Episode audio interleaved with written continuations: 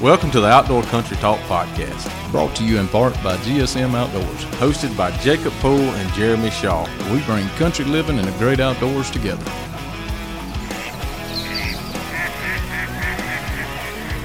Welcome back to another episode of Outdoor Country Talk. Oh, we got a little bit of excitement happening down here in the southern world. Beamer, I don't guess he knows anything about.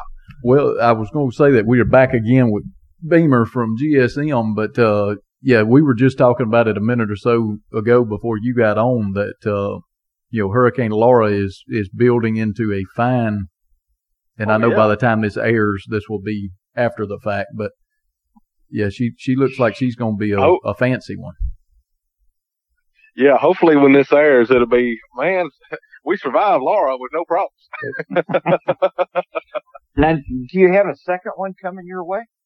Uh, no, the first of. one got here Monday evening, Tuesday morning, Yeah. and really wasn't what they were predicting it to be. It kind of fizzled out as it got closer, but Laura is actually gaining speed and intensifying as she gets closer. So Yeah, fizzling out is nothing it's doing right now.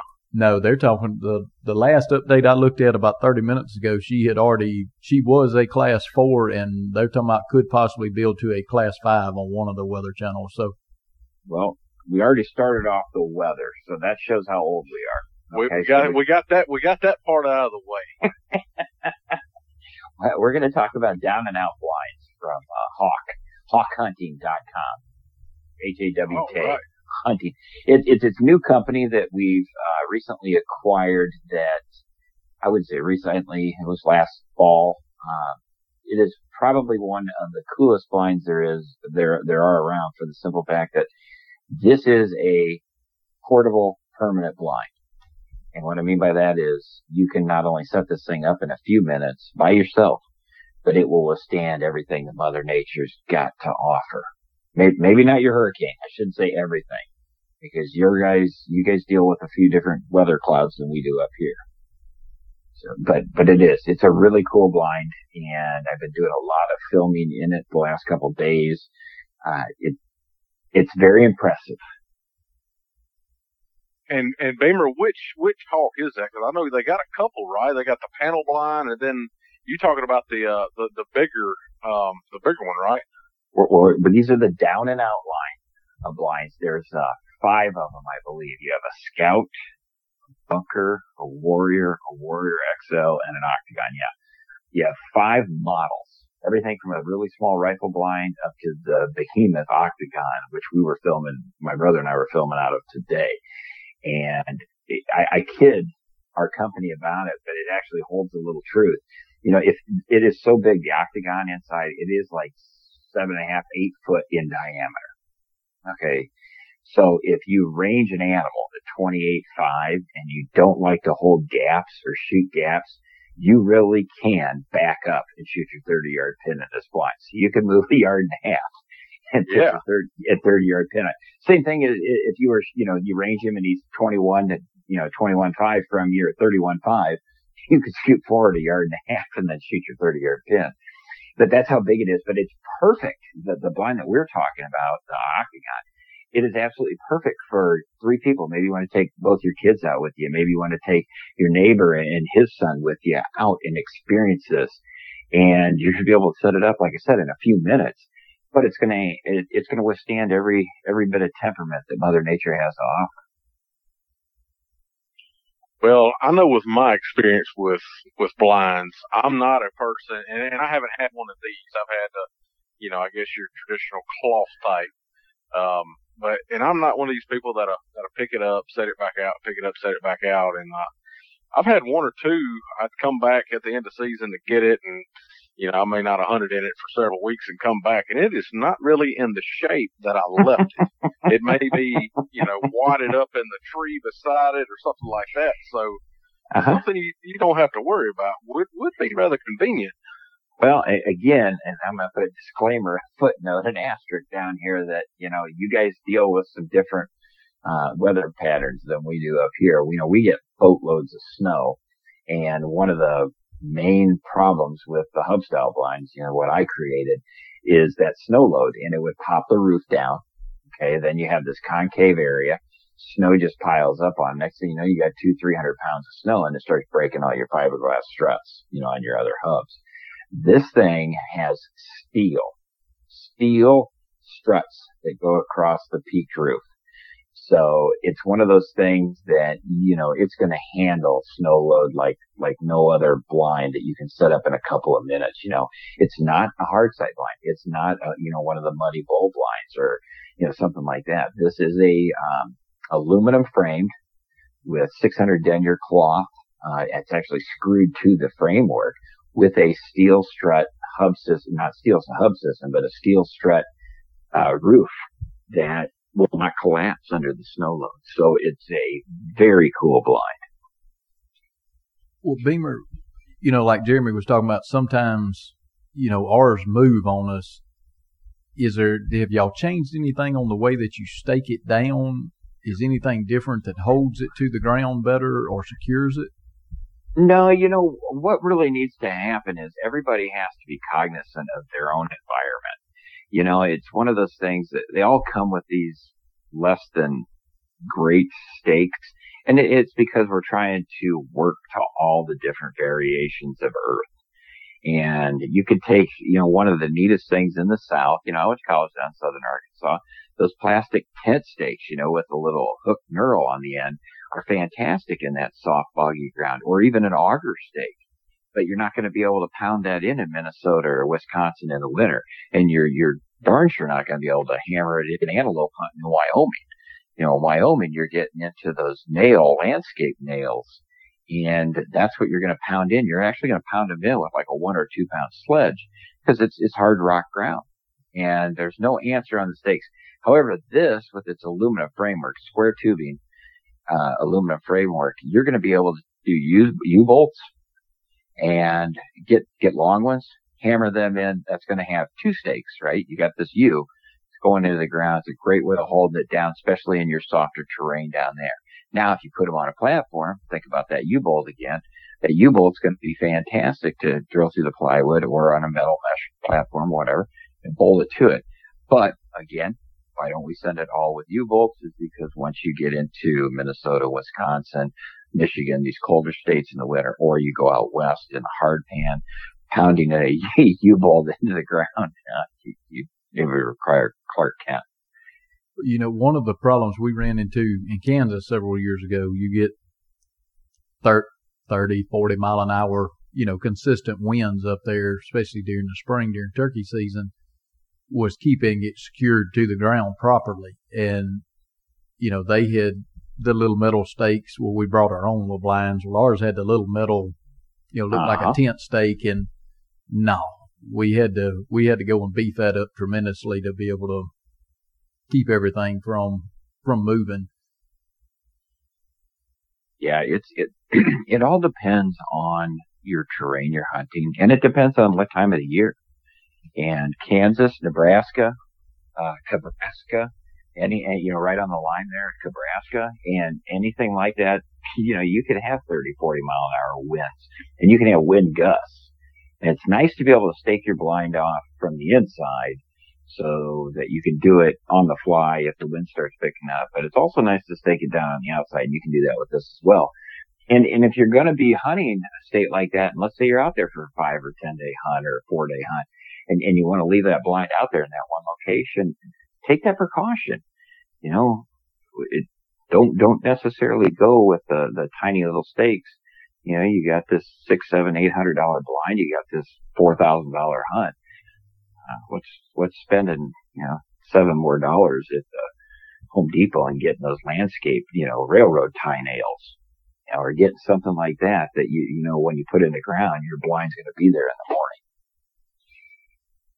Very true. Very, very true. Now, what other than the framework on these blinds, what makes these blinds so good? What, what every panel, the, the, one of the coolest things about it, and we were we were videotaping it today, And I'm perfect for radio and not good for video because I'm not that attractive. So we had to refilm it and refilm it, trying to get me out of the picture. But one of the things about the the panels on this blind is it's an accordion blind. Okay, it, it folds all flat, then it expands in accordion set, uh, style. And depending on whether you have a Warrior XL that has five or six panels or the Octagon, which has eight panels, these panels, each individual one is not only offset uh, from each other at an angle that ties together with the roof struts so that they stay at this angle, but every one of them has a vertical window that's perfect for bow hunting, and then a more square or horizontal window right next to it, and that's perfect for gun hunting or crossbow hunting. And the neat thing about the horizontal one is, is we have, you know, based it off of a normal chair with a normal human being, but it works perfect for a gun rest. So you've got this blind that has uh, shadow mesh one way netting uh, to look through, has black covers over it, is pitch dark inside, now has two windows per panel, you know, one kind of specialized for archery and one specialized for gun hunting or crossbow hunting, and you have a built-in gun rest. So how cool is that? You know, now you can set your rifle out the window, get that muzzle out of the blind. You know, we loan walkers but a lot of people don't fire their gun during gun season wearing hearing protection. And if you touch off in a blind with that muzzle in there, you know, you really run the risk of damaging your hearing. So it's always nice to get that muzzle out. So when you do it, and this blind here, you know, now you've got this gun rest. Now you can put the forearm on, on this window, uh, square tube that's right below the window and you've got a perfect gun rest. Now I like that a lot because I know that's one, you know, the little blinds that we use a lot, especially during turkey season, you need to bring a shooting stick to set up in front, especially for a you know a younger hunter or, or beginning hunter, for them to keep you know keep the gun pointed in the direction you want it. So when the turkey comes out, there's a lot not a lot of movement. Yep. But if I can do away with that, that makes that yeah, I like that a lot better. Well, it was like you know last year whenever I took my oldest son up to Kentucky, we we had to do the same thing. We were hunting out of a hub style blind that you know he couldn't. You know, I may could rest my gun on the fabric and probably be okay, but but he couldn't. But if we had had that to where we could lay the gun you know, on the blind itself, it'd have been a heck of a lot more convenient. Uh, you know, a lot of, he'd have had a lot more mobility, I think, that way. Um, you know, having something stable that was already there and and I think that would gave us a, a lot better hunt. I, I think. Um, I, I could I could definitely see where that'd be a lot more convenient. Well, the the nice thing is when you have a solid structure, a horizontal, you know, this is square tubing, right? And it, it's running horizontal under that. You know, you take that third dimension, that up and down plane out of it. Now you could still put your scope on anything up and down just by tilting the gun back and forth but you're not having somebody hold the gun up. And that is critical. Then it's so easy to pivot from left to right. You know, you can cover just a absolute amazing amount of terrain, uh, just with one simple, you know, axis holding this gun upright at that same height. And it, it is, it's incredible for that.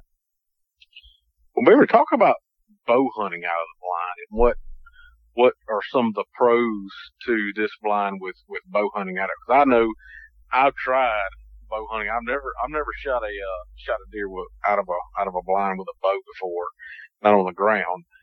But uh, I try I went to try it last year and uh, and had had some deer within range, but I could not for the life of me get my body positioned to where I could draw that bow back in that hub style blind and I wasn't, for one, my arrow wasn't going to hit the top whenever I went to our other side, whenever I went to draw it. I, I just could, couldn't make it work.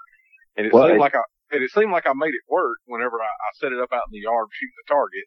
But in that certain, I guess maybe the way I was, I had to set because a deer walking, a deer is not going to be, you know, where your target was in the yard. So, um, what, what would be the differences here? The, the, I call it poised for action there's there's a video out there called Mastering the Art of Ground Blinds, and one of the categories in there is called Poised for Action. And Brooks and I always preach this in all of our seminars: is when you are hunting a blind, you know, when you shoot your bow, you shoot across your body, right? You know, you're not shooting straight out in front of where you're facing. You know, Right. you're shoot, you're shooting down your right arm or your left arm. So that means if you're in a chair, in a blind, you either have to be looking over your right or left shoulder, depending on what hand you are, but you have to either be set there looking over that, or you got to have a swivel chair that's quiet enough that you can turn and rotate your body to that 90 degrees.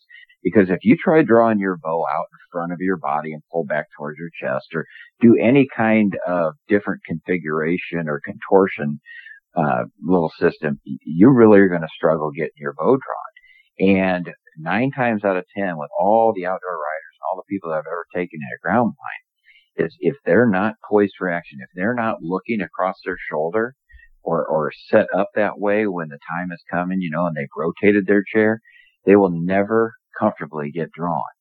And if you're sitting in a, in a swivel chair and you're watching animals come and now they're getting into that range, you're going to rotate your body 90 degrees one way or the other, just depending on if you're right or left handed. But now you're going to be able to lift your bow up and you're going to be able to draw across your body just like you would in the backyard.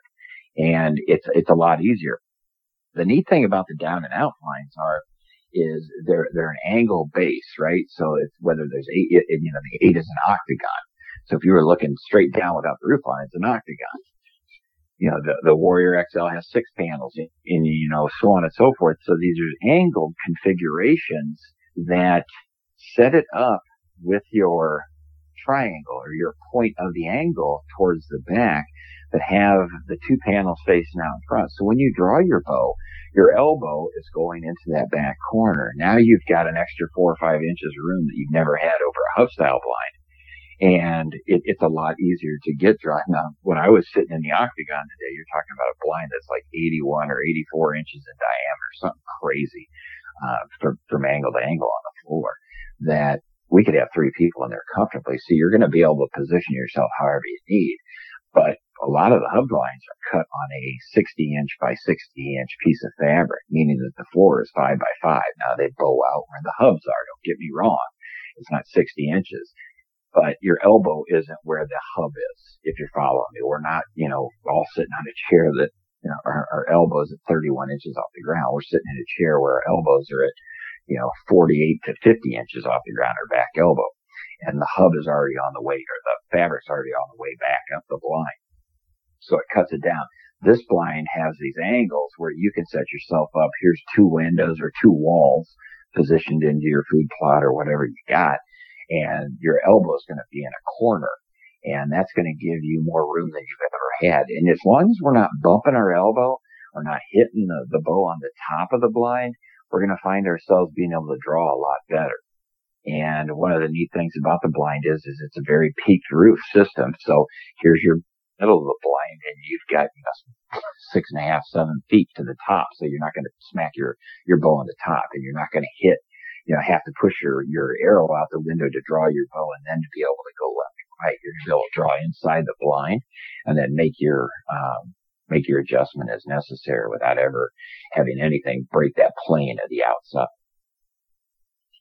Well, it sounds like in, in my situation, this would definitely be the blind that I need, Beamer. if, if, if, if you're not running a gun, and gunning, you know, the hub style blinds and people misuse them from the get go. They've used them as a portable permanent blind that wouldn't last. You know, you can't leave that hub style blind out in Mother Nature up north here for an entire year straight without pulling it out of the field. It's a portable blind.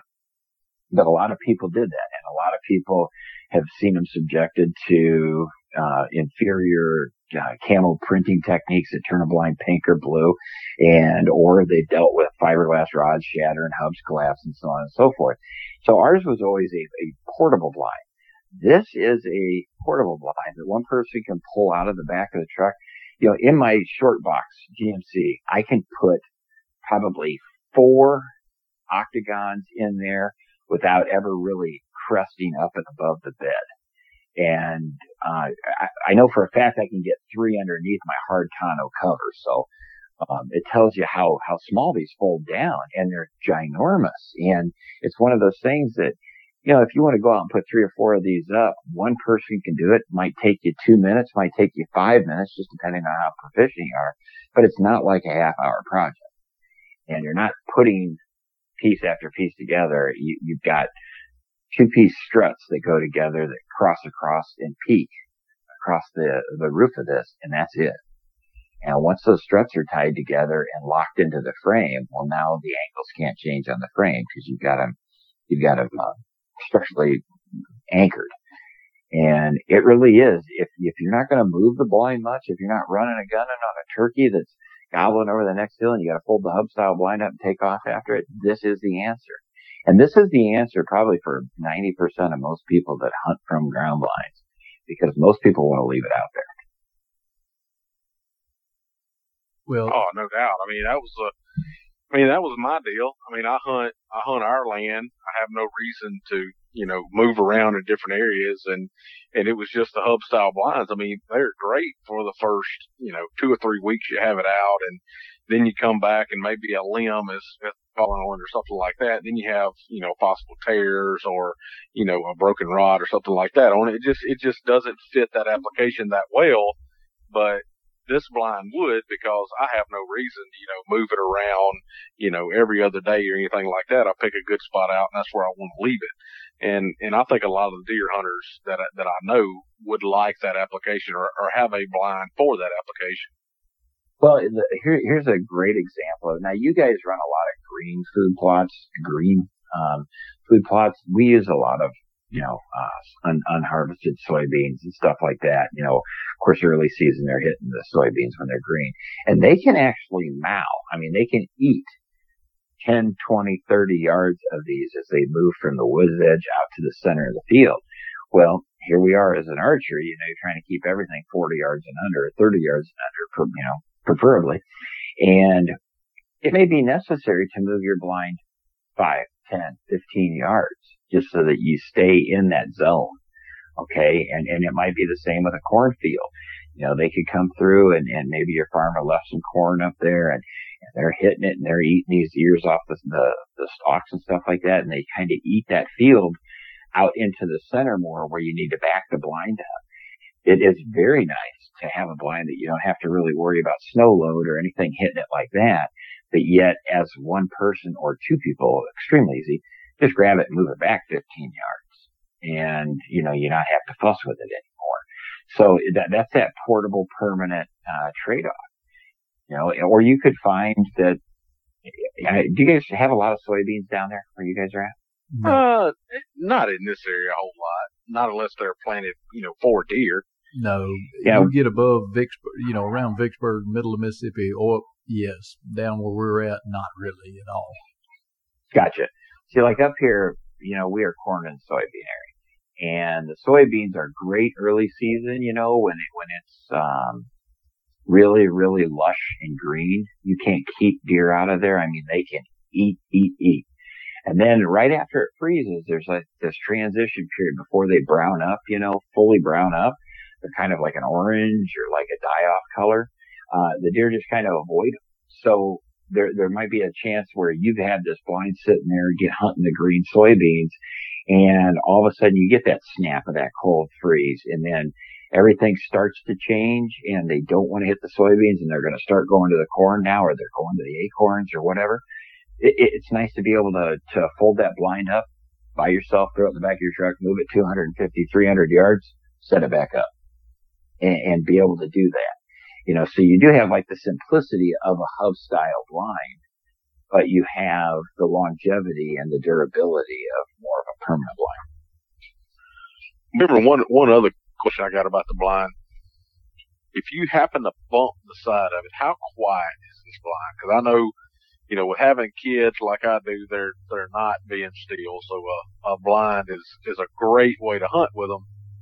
But if they bump it, or heck, even me, I'm just as guilty about it as I'm moving around and bump the side of it. How quiet is it? Well, your your aluminum tubing it, it, it's going to be a metallic sound. However, 99.9% of the wall is a 600 denier polyester fabric that's screwed onto the framework.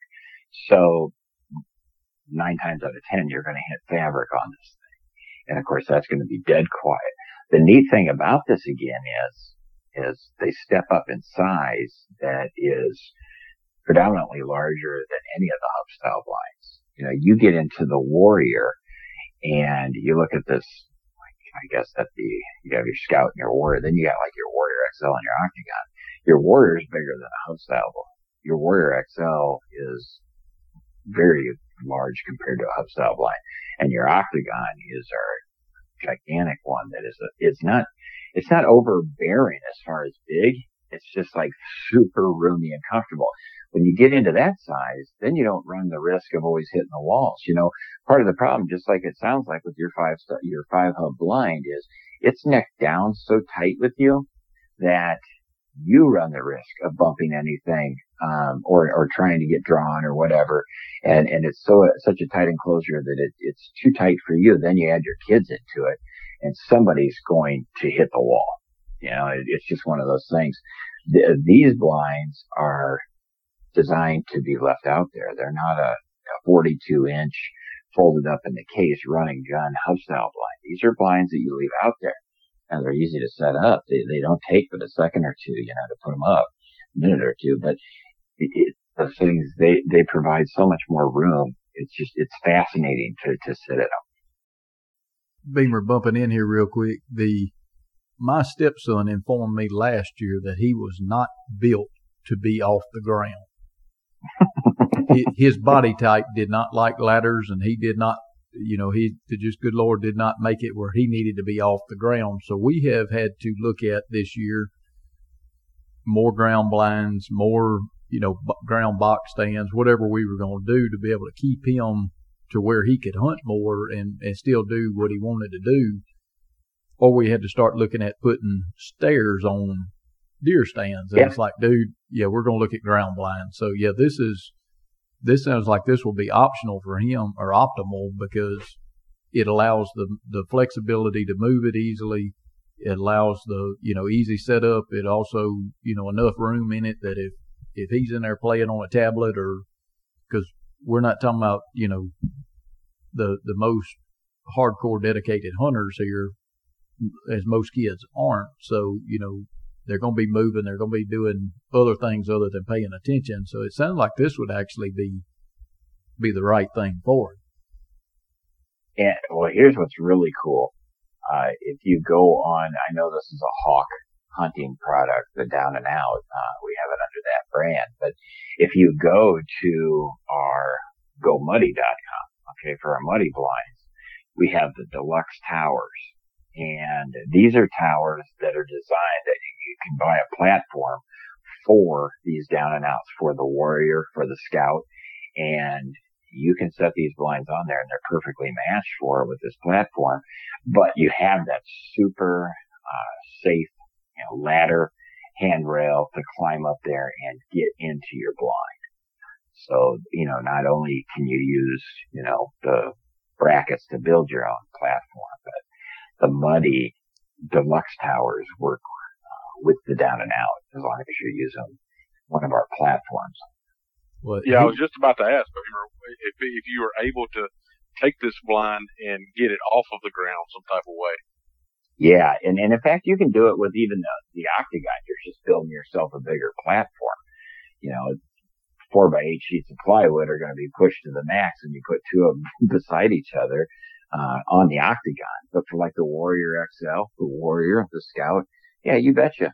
You know, it's it's just you you've got to understand that it's a angled uh, polygon, so to speak, and it's not just a simple square that you know always seems to fit nice on it. You know, with the hub style blinds and things like that. You know, here's five foot by five foot. It's pretty you know pretty easy to figure out.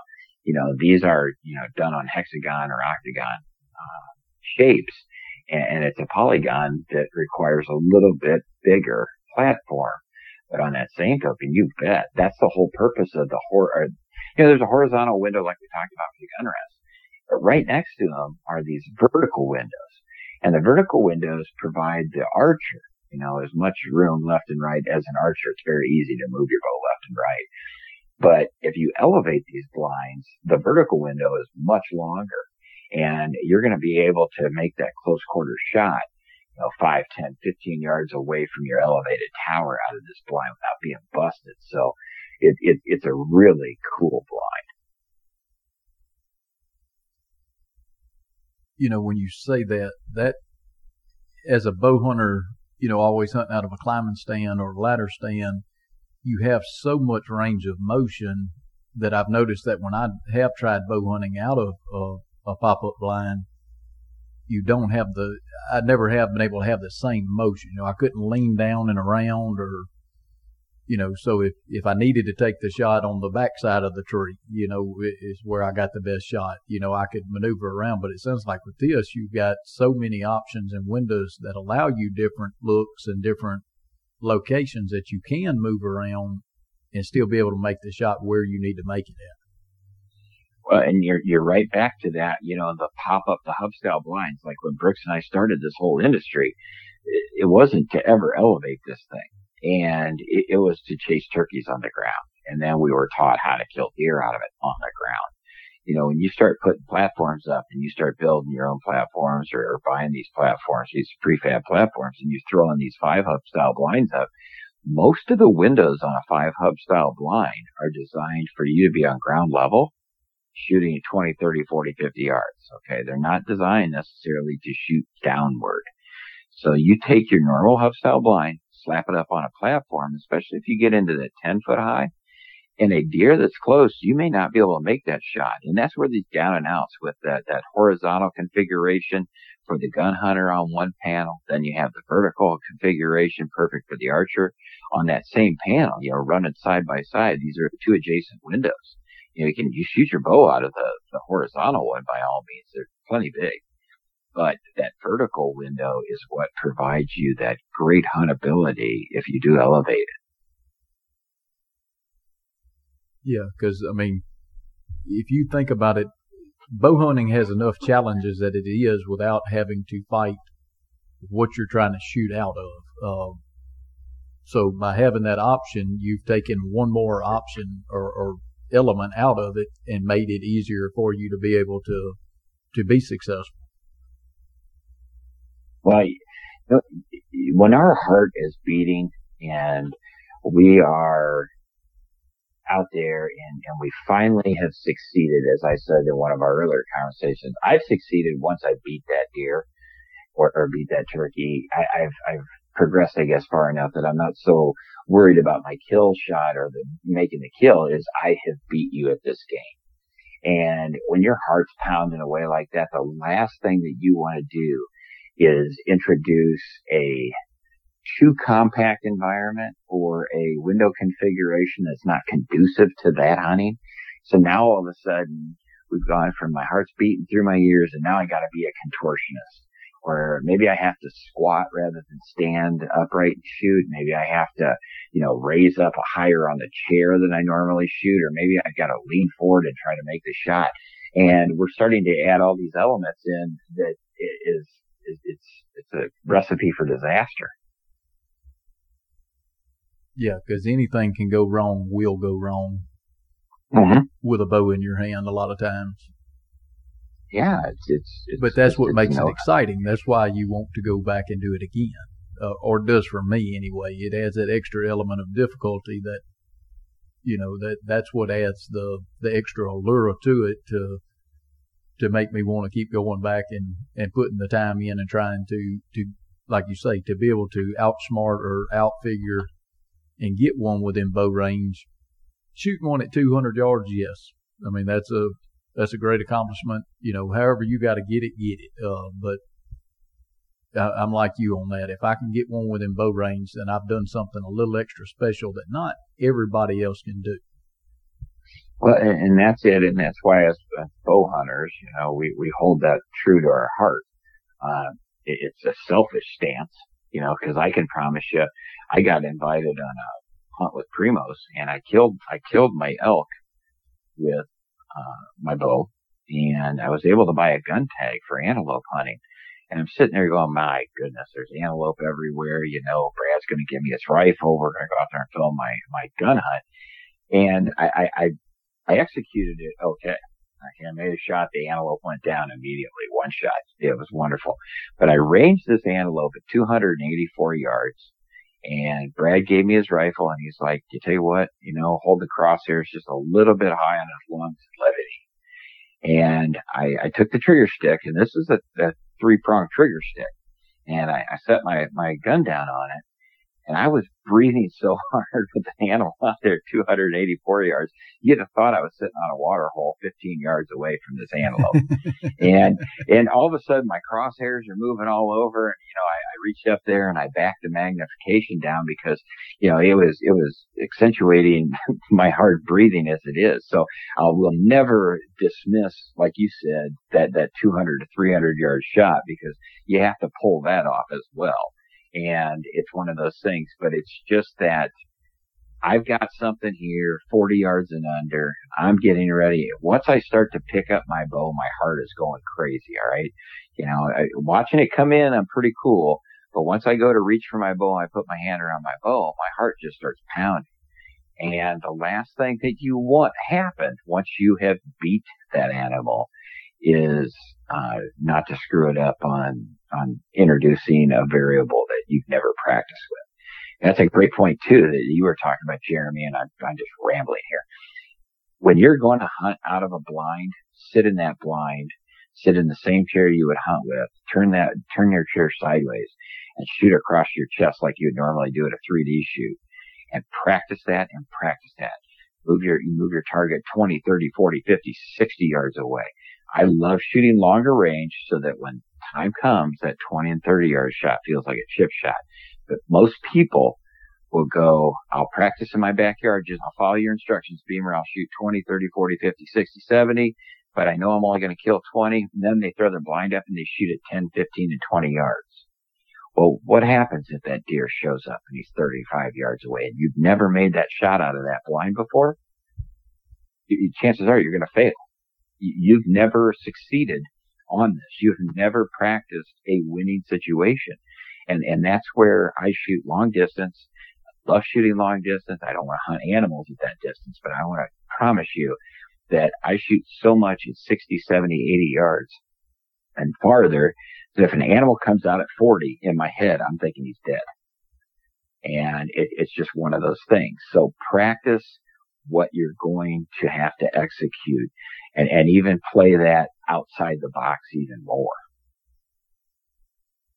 Well, Beamer, I know we've all had that situation where you take that shot, you're comfortable with the shot, everything looks right, and you miss that tree limb that just happened to be in the perfect spot where you needed to hit. Yep. And you either hear the thwack or the thwang where it either hits solid or it ricochets off and you don't find that arrow ever again. Uh huh. And, and, and thank you for I, I that's why I live by the video camera. And you guys were talking about it last week or the week before that if it came down to me getting a shot and videotaping it or by videotaping, I'm gonna probably take the shot. That's one of the benefits to the situation I'm in is I will always film things and I can't shoot it off. So I have that ability to go back and watch that frame by frame and I'm going to say, Oh, my arrow hit this twig, kicked it off. Okay. You know, no wonder I can't find blood. No wonder I can't find that animal or can't find that arrow. And it, it, it's kind of nice to have that evidence to run that by. But no matter what, if, if you, you know, if, if Murphy's Law can happen, it will happen to a bow hunter.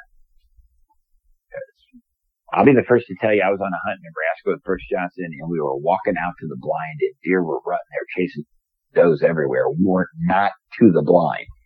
And uh, a buck came by, smaller buck, little six point, but you know, back then anything that was in focus and legal was in trouble. That was our motto. And I, I drew back on this and he was at like 33 yards or something like that. And there was this one horizontal stick between us and him. And I'm like, I tell you what, I'll put my pin on him I know my you know, Arcus, you know, the flight of the arrow, the arc of the arrow. I'm like, I'm gonna drill this thing. I'm gonna put my pin right on this stick, let it eat, and it's gonna fall right over. Boom! Yeah, I smacked that stick. I, I made a perfectly executed shot. You know, if you put your pin on that stick, occasionally you will hit that stick. So it was it was nice. That deer lived to tell about it. Well, Keith, I have a question. Now, this doesn't have anything to do with the ground blinds, but do you shoot pins do you shoot a movable pin? How, how do you? What is your setup on your bow? My setup on my bow, um, I shoot sword sights, SWR. Do you like sword, like you know, sword fighting? Um, I shoot sword sights, and I shoot a three pin adjustable. So I have fixed 20, 30, 40. Okay. So that just stays locked in place. I'm hunting 20, 30, and 40 there. But it also has the target adjustment that I can simply lower or raise uh, my my sight housing, and as I lower it, I can stretch out of the yardages, and I just shoot the bottom pin then. So when I'm hunting, it's it's locked on the top lock. Okay, it's on 20, 30, and 40. If I'm practicing, I can take that 40 yard pin, the third pin, and I can drop the whole sight housing because it's adjustable. I can drop that all the way down 70, 80, 90 yards to shoot that bottom pin uh, at those longer distances. Now, where that's really, really an advantage, um, I don't necessarily like one pin sights. I have a terrible, sick feeling in my gut still to this day. Shot a turkey. I shoot a one pin adjustable sight. Shot a turkey right through the head and she's flopping out there. I might have told this story and Brooks and I were sitting there and we were all excited and one of the largest whitetail I've ever seen in my life come busting out of the Russian olives to see what was flopping. It was like November 10th, like straight right in the middle of Rutten, Nebraska. Comes just crashing out of the Russian olives and is standing there looking at this turkey flopping. And I'm, I'm sitting there and I'm, I'm looking and I'm looking and I'm like, Brooks, you on him? I knock another arrow and that, that deer walks back a little bit. He cuts back through the Russian. He's going to come out again. He's going to come out a little bit farther. I didn't think about yardage. I didn't think about adjusting my sight. You know, I shot this turkey at like 12 yards, you know, so I had it moved up to the 20 yard pin. And here's this beautiful buck. He's in the 70s, you know, he's a 170 inch deer. And he comes out of that Russian olives again back there a little farther after he got, you know, just he, he spotted it was a turkey and then he went up and then he started coming out again. I was as relaxed as could be, drew back, put that pin right on his 10 ring, pulled the trigger and I hit about two and a half feet low. And I ranged it. And after I made the shot, he was 38 yards away. And I never had moved that one pin from that, that shooting that turkey. And to that day, I would never shoot a single pin adjustable sight again. Um, I love the three pins. I love the HHAs. I love sword sights. You know, Rod and I are great friends and I've shot their sights a lot. They're probably the finest machine sights, uh, on the planet. And it's really nice to have that 20, 30 and 40 lock. You know, they're, they're, they're right here. And if I want to screw around, shoot longer yardages or I have a, an animal that I'm going to shoot longer than that, um, I simply make that adjustment, shoot the bottom pin. Well, I know on mine, I have a 20, 30, 40, 50 yard pin. I've got four on mine. And I really try never to ever shoot over the 50. And if I do, I just put the 50 a little higher. But my 20 and 30 pin, there's so much difference in that 10 yards. You know, now 20 and 40 is a lot of difference, but it's not you know, if you're shooting at bullseye on the target, you're talking about hitting the top of the bullseye to hitting the bottom of the bullseye. You're you're a two inch, you know, maybe drop. So a lot of times I just shoot the same pin. Anything thirty and under and anything thirty and over, I just bump them, you know, bump up. But there, there's not a whole lot of difference there. Well, my my guess is, how tall are you? You're lanky, Six aren't you? one. Six one. Okay. I've got a thirty inch draw on mine. Yeah, so you're shooting a power stroke that, that is much greater than me. You know, I'm five nine, five ten. I shoot 28 inch draw length and I shoot a real heavy arrow. So, um, I shoot a 550 grain arrow setup. Most people shoot 400, 380, 425, something like that. And, you know, I'm shooting an extra 100 grains, but I believe in super quiet bows and I believe in having that KE that'll punch through things. I love that. But with that being said, I have big gaps between my pins. So I can't go out there and go, my 20 really is the same as my 30. And the only time I really need to make an adjustment is maybe 35 and beyond, where I can sit there at 10 yards, shoot my, that 30 yard pin all the way out to 34 yards, let's say is one pin. And these guys are shooting these blistering fast bows and, and with arrow setups to match, you can do that. You know, it, it's one of those things, but I know my heavy arrow, uh, especially long range, is carrying a lot more KE downrange than, a super light arrow that, that takes off flying at 340 feet or 350 feet a second. Um, I might be shooting 260, but my KE at 30 yards will dominate theirs. they they they've run out of giddy up. Now, Beamer, for for all of our listeners that aren't avid bow hunters, tell them what the KE is. KE is kinetic energy, and there's a formula out there. I believe, and don't hold me to this because I'm not staring at it right now. It's, it's speed squared. So you take speed times speed, uh, times your grain weight, and you're going to divide that by 450,240. And that's going to give you KE, kinetic energy. So if your bow is shooting, you're shooting 70 pounds through it and you are shooting 300 feet a second and you shoot a 400 uh, grain thing, you're probably going to be shooting 70 pounds of kinetic energy out of a 70 pound bow. You're going to be 100% efficient. The new bows are that efficient, you know. But what happens if you're like me and you're getting older and you want to shoot 62 pounds instead of 70? Maybe you want to shoot, you know, 60 pounds. Well, there's, there's a couple different ways. We can go to a lighter arrow because it's speed squared times your grain weight.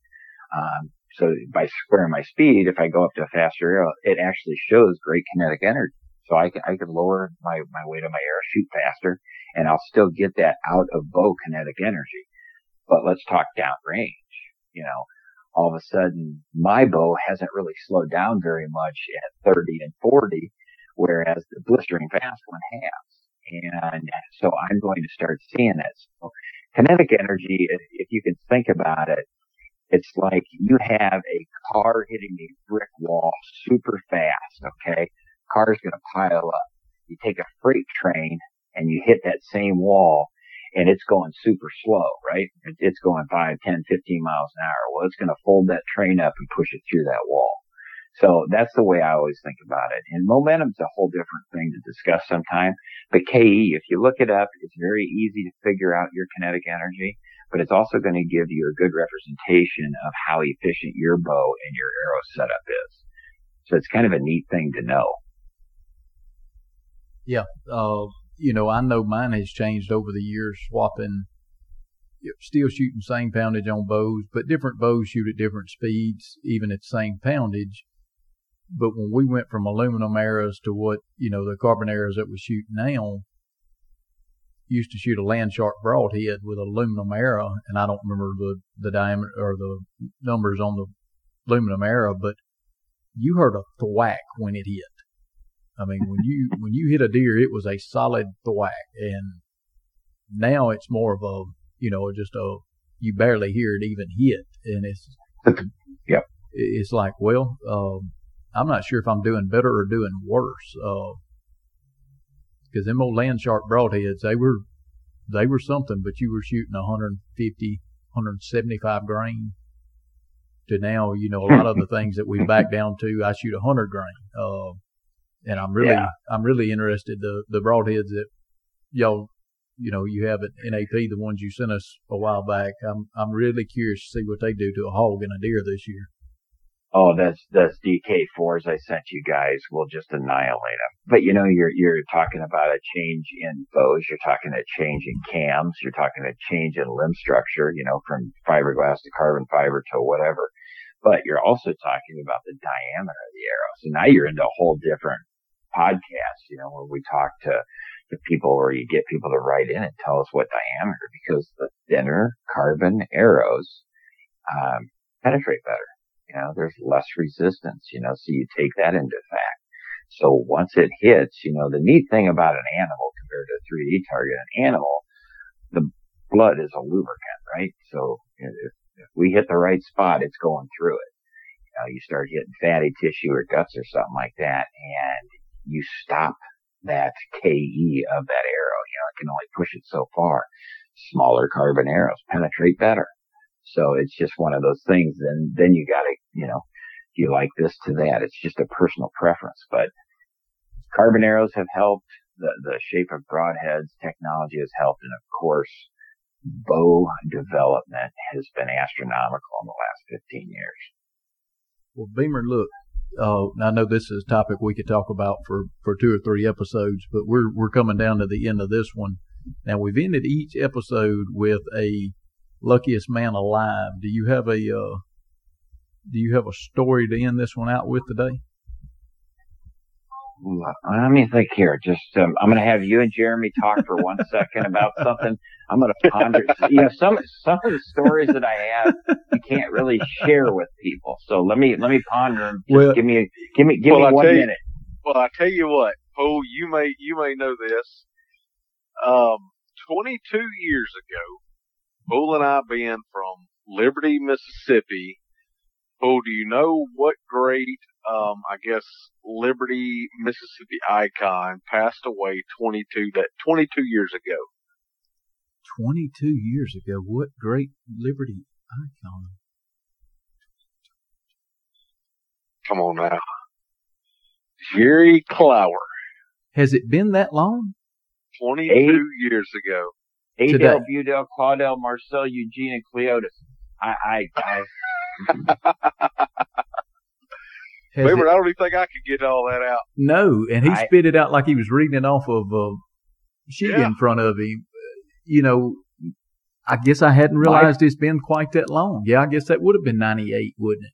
Yeah, yeah, that's right. I, today, which I know this is going to air probably a month after we record it, but uh, today, 22 years ago, Jerry Clower passed away. I tell you what, instead of a luckiest man alive, Beamer, what is your favorite um, Jerry Clower story? which, which, one? Yeah, which one exactly. I know mine. I, I, yeah, and, and I'm going off of memory, and I love comedians. So if I if I screw this up, I apologize. And the only reason I remember that statement of all the kids was my father listened to Jerry all the time, and I remember the one about the garbage disposal and the one about the lady calling about a pet or a pest. And she was reporting this funny sound, blah, blah, blah. And as he tells it, because nobody can tell stories like Jerry could. And, you know, he gets in, oh, he's going on and, and, you know, this person went over and called the repairman and he got over there and all it was was the garbage disposal. And this lady was explaining how she had this, you know, demon underneath her sink and you know, in this trailer park. And, and every time that she came in and turned this, this light switch on, you know, there was this rah, rah, rah, rah, rah, you know, animal under there. and it, it I, I remember being like 15 years old and, and laughing out loud. And, you know, it was one of those things and Jerry was always clean and it was always very comical. And, and I, I really remember that. And I, I remember, uh, my dad listening to it and, you know, that Adele, Budel, Claudel, Marcel, Eugene and Cleotis and, or Cletus. And, uh, it was just, it was priceless. So I'll tip my hat to that. That's the story I have. If you look it up, go into Jerry Clower as a garbage disposal. I, am certain it was him, not a different comedian. And it was so funny, it hurt me. oh, what is yours? Oh, it's got to be shoot up amongst us. One of us has got yeah. to have some relief. Yeah, I was gonna say that. I mean, that was just uh, that was always stuck with me through the years. And I tell you, that one and the uh, and the new bull, the new bull, that was a uh, that was a good one too. I mean, just just amongst all, and I catch myself, you know, I, I'm on the road a pretty good bit. I just go on go online and throw uh throw Jerry Clower on, and before you know it, a, a two and a half three hour drive seemed like ten minutes went by, but Oh, yep, 22 years ago.